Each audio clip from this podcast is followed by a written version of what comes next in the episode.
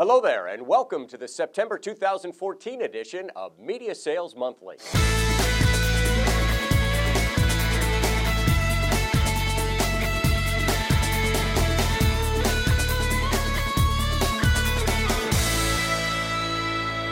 October is Co-op Awareness Month, sponsored by AdMall. Co-op Awareness Month helps advertising sales professionals remind their advertisers to take advantage of the vast amount of co-op funding made available by manufacturers to help subsidize the cost of local advertising. What most advertisers don't realize is these funds are a percentage of the money they've paid or will pay to the manufacturer per product.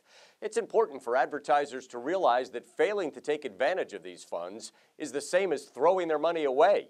With the majority of co-op funding programs set to expire on December 31st, now is the perfect time to remind advertisers to take advantage of these opportunities. As the event sponsor, AdMall provides all the tools you need to kick off Co-op Awareness Month.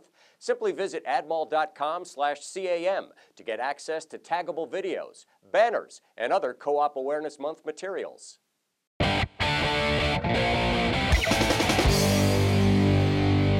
According to the recently released CMO Council State of Marketing report, some of the goals CMOs are setting for spending plans next year could spell opportunity for media sales reps. CMOs feel there's room for improvement as they continue their digital makeovers. Only 6% give themselves an excellent rating.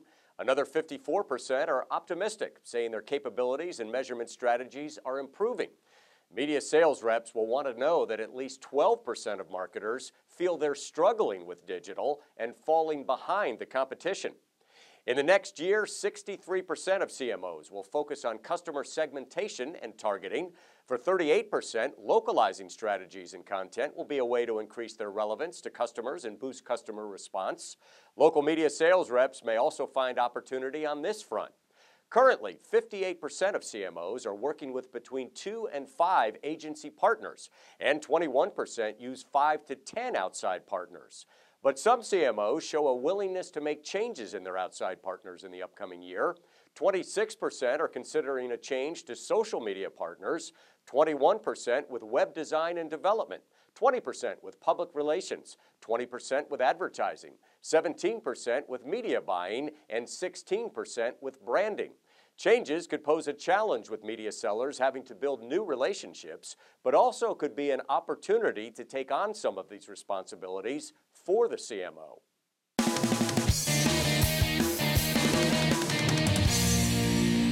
To be a good salesperson, you must be a good listener.